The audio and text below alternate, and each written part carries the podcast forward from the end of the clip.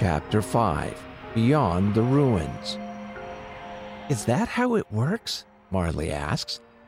That's how it works, Luca replies. But it's far more effective when you hit your target. But how do you know where it will go? Marley asks under her breath as she retrieves her arrow.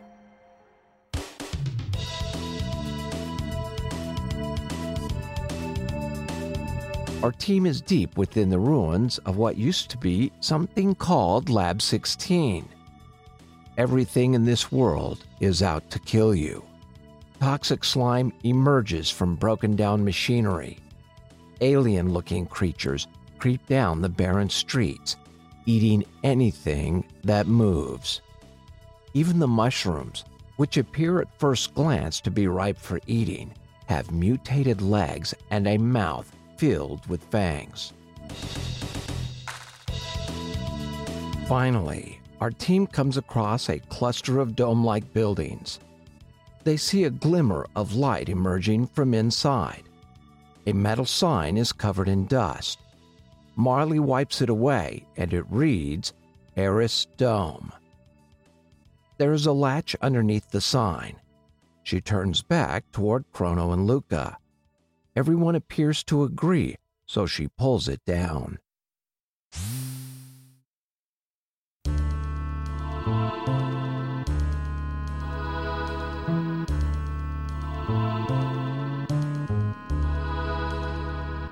Fluorescent lights flicker as our team makes their way down a concrete walkway of what seems to have been, at one time, a magnificent building, unlike anything they've ever seen in their own time.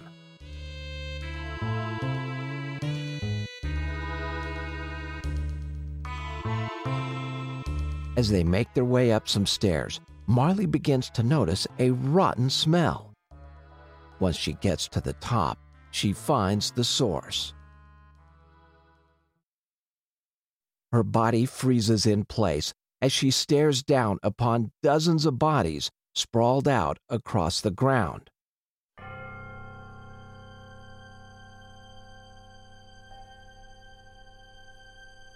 Marley had snuck into an execution or two, as any princess would, but she had never seen anything like this.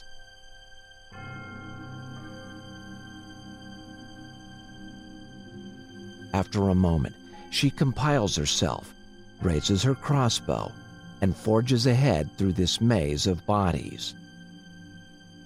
She tightens her face as they make their way past a husband and wife, whose bodies still remain holding hands.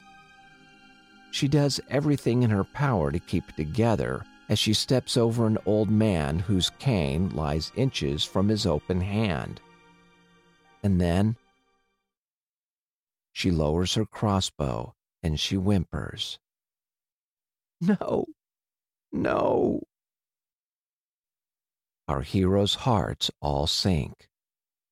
They stand before the body of an emaciated woman. In one arm, the woman holds an empty can. In the other lies the body of a little girl who, in her last moments, had clearly been struggling to wake her mother up.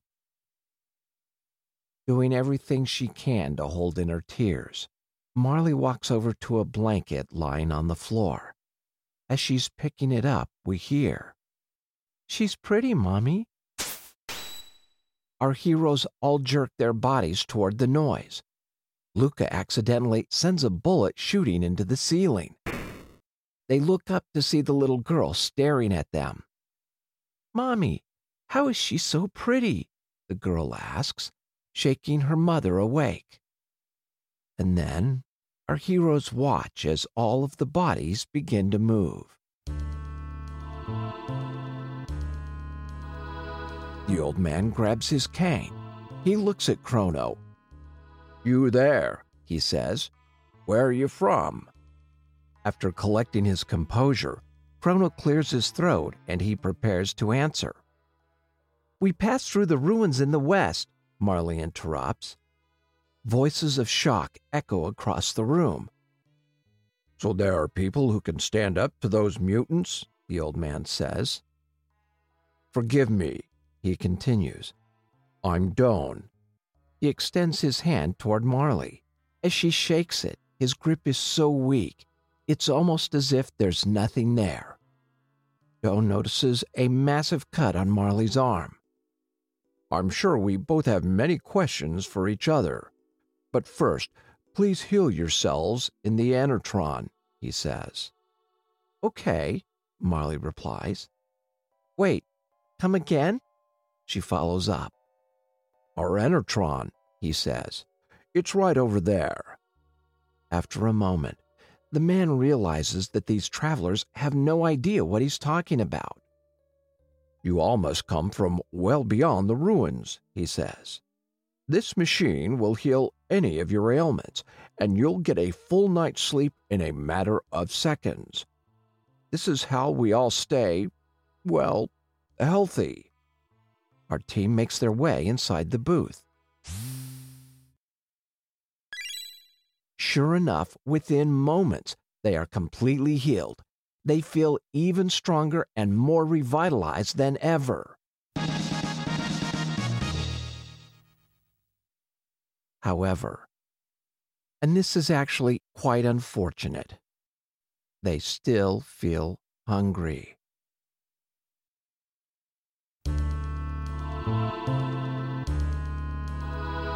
When they step out of the device, the little girl is there.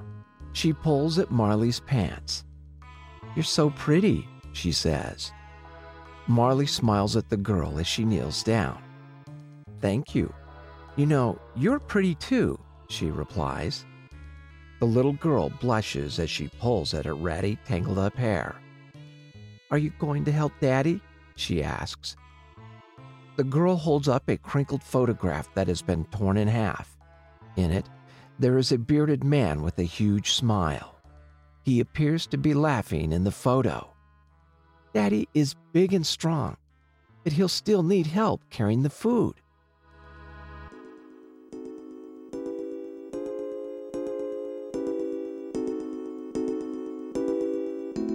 Marley stares at the photo until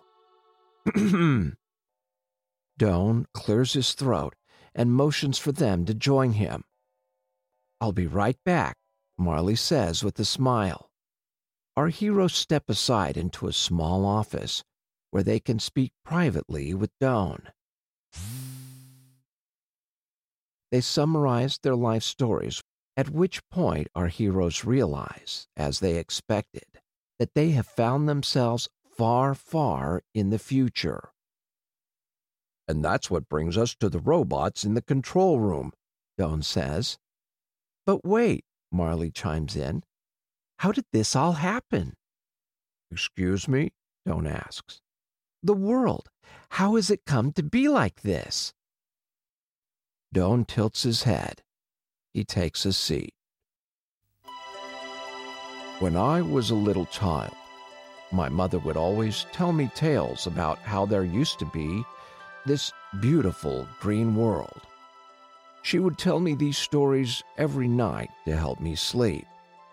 I remember one of them vividly. I was in bed, terrified from the screaming outside of my window. She would just hum to me, tell me to picture these beautiful birds flying over the ocean. The stories died with her that same night as I hid under my bed and the robots tore down our front door."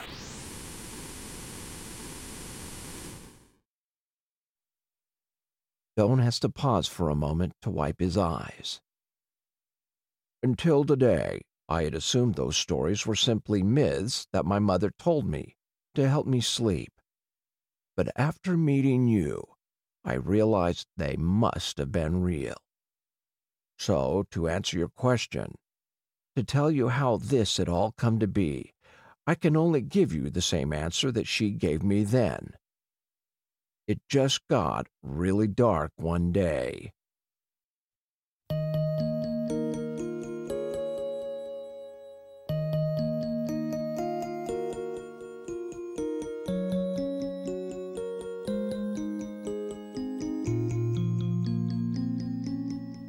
So I spent my youth in the slums, drag racing through the ruins.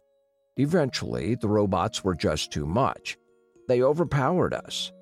We took shelter in this bunker, and this is where we have been for a few decades now. Under the building is our freezer and food supply.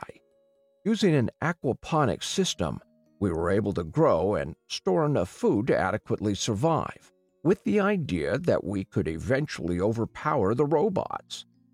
However, they found their way in through the ventilation system. We had to lock the hatch, and since then we've survived solely off the Enertron. What do the robots want? Marley asks. To kill us, Doan replies. But why? She asks. Doan doesn't have an answer. Because someone made them that way, Luca chimes in. Chrono nods his head as he takes this all in. Nobody has ever returned after they've gone down that hatch. Luca just smiles at Doan. Well, my friend, Luca replies, you see this guy sitting next to me here? The chatty one with the pokey hair and samurai sword? He actually just took down a massive dragon-sized robot about six hours ago. Or, well, maybe six million hours ago is more like it. Anyway, we're going to go down there, grab us all a bite to eat, and we'll be right back. Sound like a plan, Chrono? She asks. He doesn't need to reply.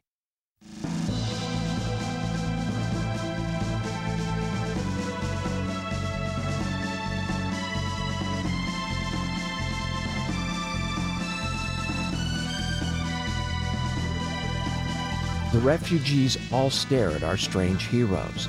Excitement spreads over the crowd as they see them approach the hatch. Be back in a jiffy, Luca says. A little girl runs up to Marley. Here, take this, so that you'll recognize him. She hands Marley the photograph of her dad. Before Marley can reply, she's already run back to her mother. Marley smiles at the girl and gives her a wink. Before she goes, Doan leans in to tell her something. Her father, he says quietly. He left over two months ago. Marley's lips quiver slightly as she forces herself to keep smiling at the girl. Her legs make their way down the ladder one rung at a time, and she disappears.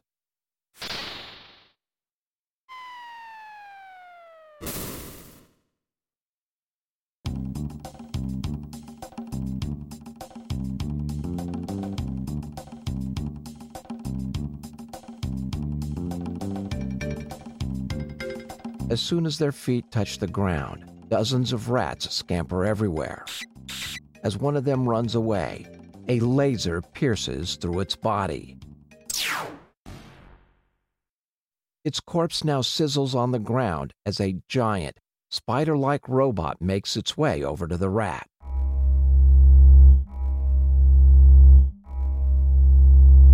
The metal body of this robot has an organic-looking eye protruding from its head. That eye closes as a door opens from the bottom of the robot. A mutant then crawls out and begins to eat the rat. The sight of this is enough to cause Marley to gag a little, which is a sound that doesn't go unnoticed by the robot portion of this monster.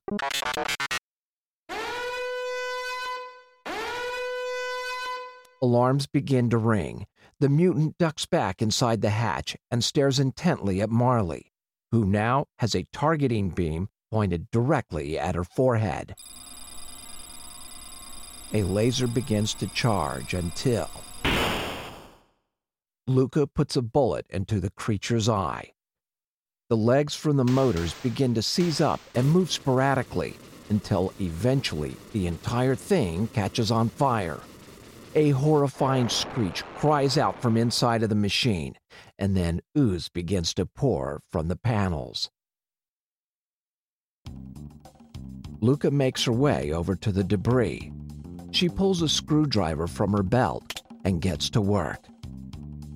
After a quick minute, she has removed the targeting beam from the machine, and she has installed it on Marley's crossbow.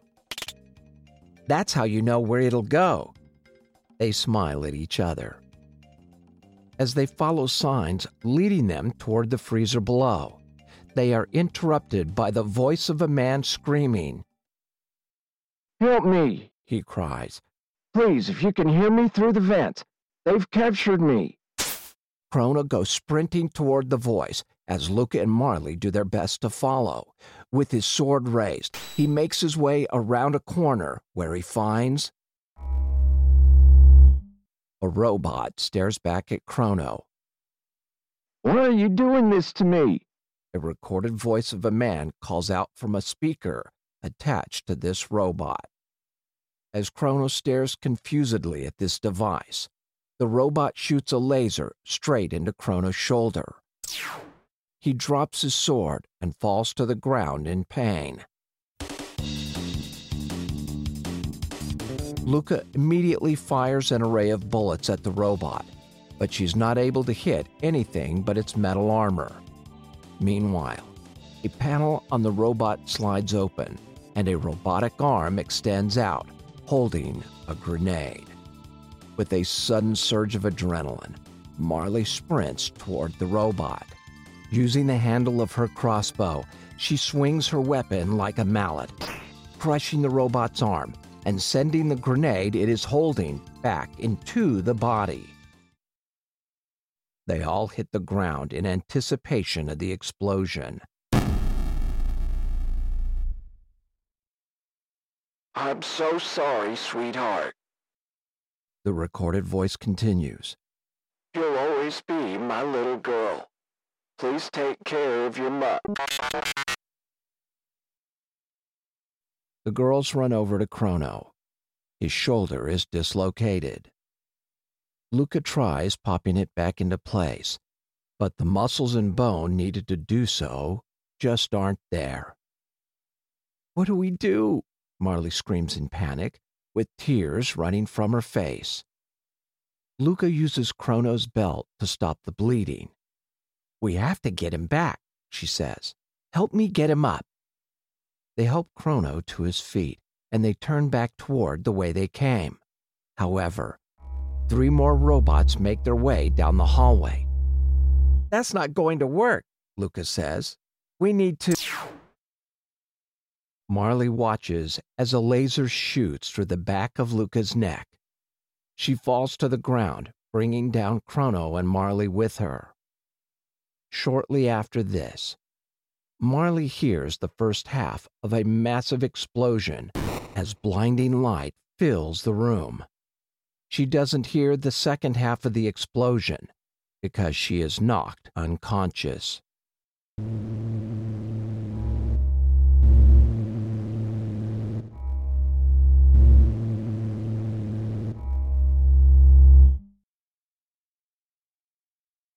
Marley wakes up to find she's in a large room. Chrono stands at the door to this room.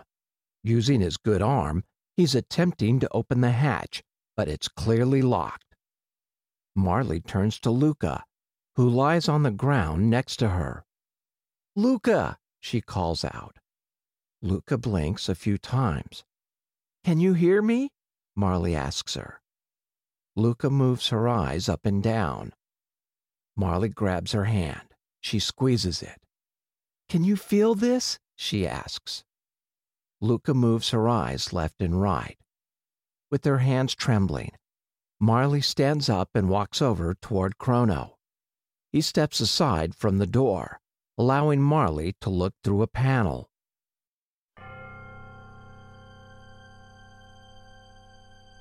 Just outside, there are at least a dozen robots on patrol. Even if they were to somehow get the door open, there's nothing our crippled party could do from there.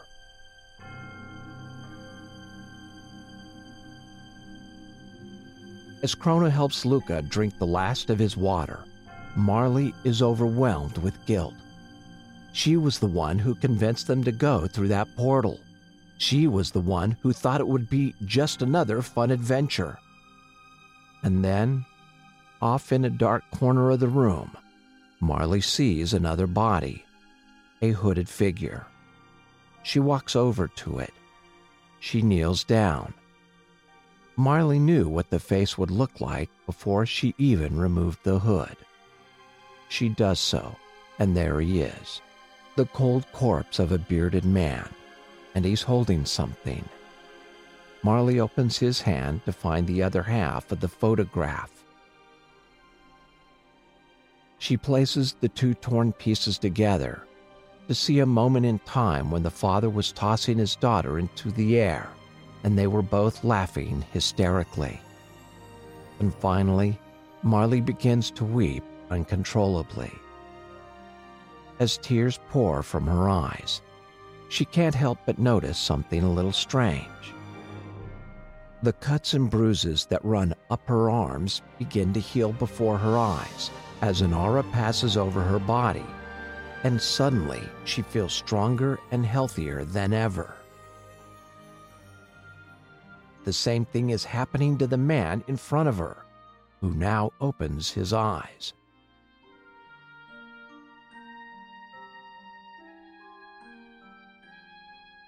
"Sophie?" he asks. Marley blinks a couple times. "No," she replies, "but hang on a second, hang on right there." Marley sprints over to Luca, whose eyes express that she is equally shocked by this turn of events. She places her hands onto Luca, takes a moment to focus, and then allows the healing aura to take over. After a moment, Luca sits up. Marley sprints over to Chrono to do the same thing. Before long, his shoulder is fully healed. Marley now turns back to Luca. "So I guess I can heal us and stuff." "That's very helpful," Luca replies with a smirk as she jumps to her feet. Our team bursts through the door. Marley creates a protective force field around Chrono as he charges into the robots and begins to hack and slash his way through them.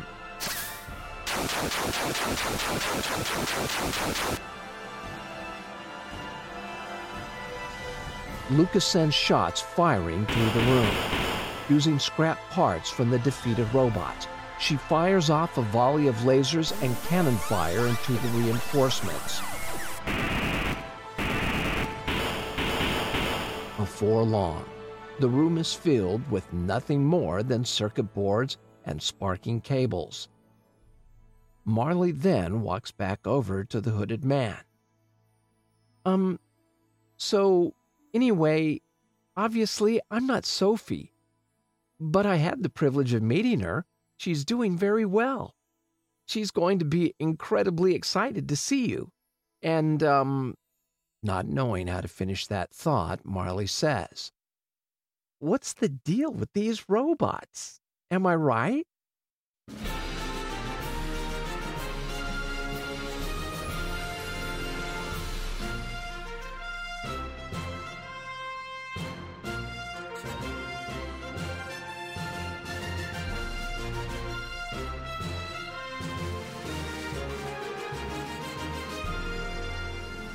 Over the coming months, Luca helps the refugees reinforce the ventilation systems. They rebuild the aquaponics system until one day they are finally able to sit down together for a meal. As they all enjoy their food, Luca notices that Doan isn't with them.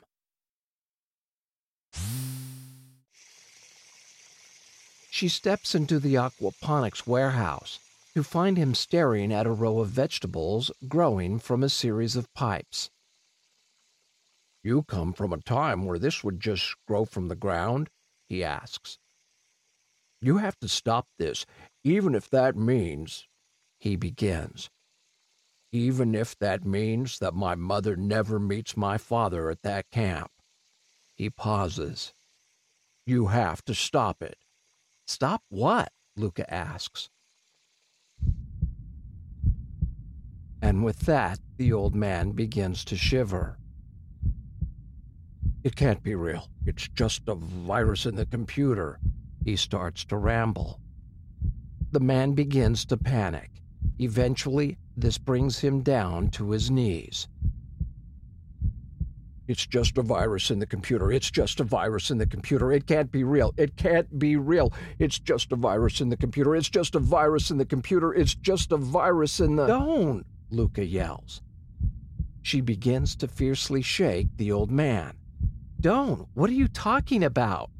The old man's lips begin to quiver. The nightmare to all my mother's stories. After she thought I'd fallen asleep, my mother would begin to cry, and then the truth would come out. It can't be real. It can't be real. Don't, what is it? Luca asks. The old man gives Luca the most terrified look she has ever seen in her life. He only has one word to say. Lavos.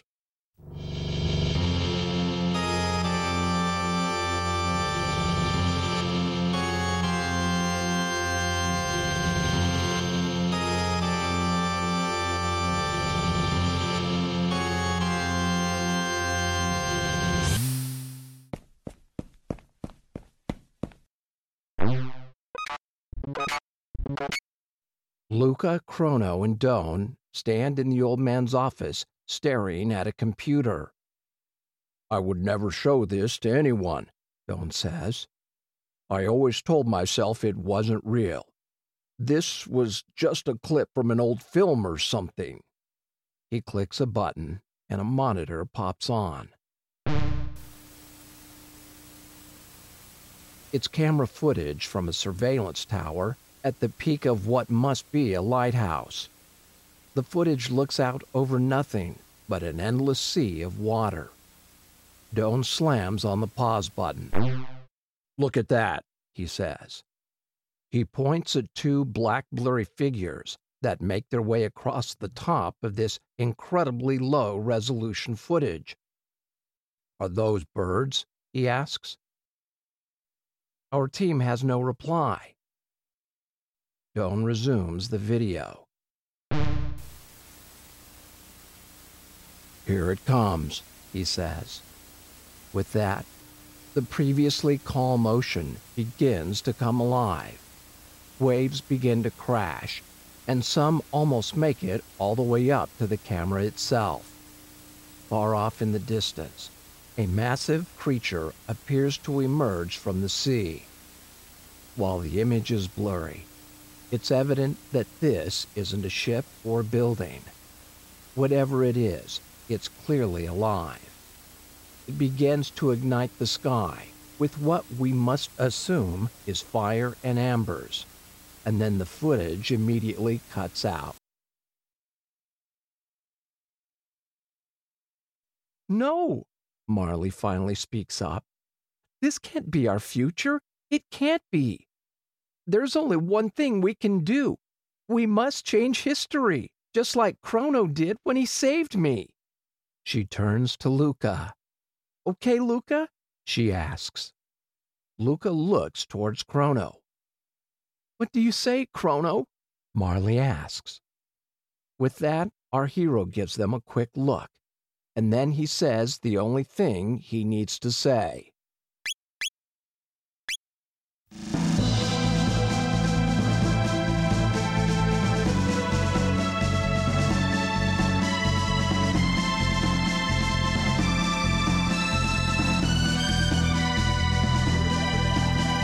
All right! Marley squeals in excitement as she jumps into the air. Luca uses Doan's computer to pull up a map. There, she says. Ever since the generator has been turned on, my key has been getting a signal from somewhere in the east. It must be coming from here. Proto-Dome. Doan reaches into a drawer. If you're going by the way of Lab thirty-two, take this with you. He hands Luca a small pouch. It's a key to my old jet bike. Hope it still works. They smile at the man. "Thank you for giving us hope," he says. The refugees all clap and bow to our heroes as they leave the fortress. Well-fed and feeling energized, they march their way toward Lab thirty-two. And this is where we'll leave them. Will our heroes be able to fight their way through Lab thirty-two to reach Proto-Dome? Will they be able to go back in time and stop the monster Lavos? Wouldn't it be neat if we could somehow travel through time a few months to the next chapter? Join us next time on Chrono Trigger: The Story.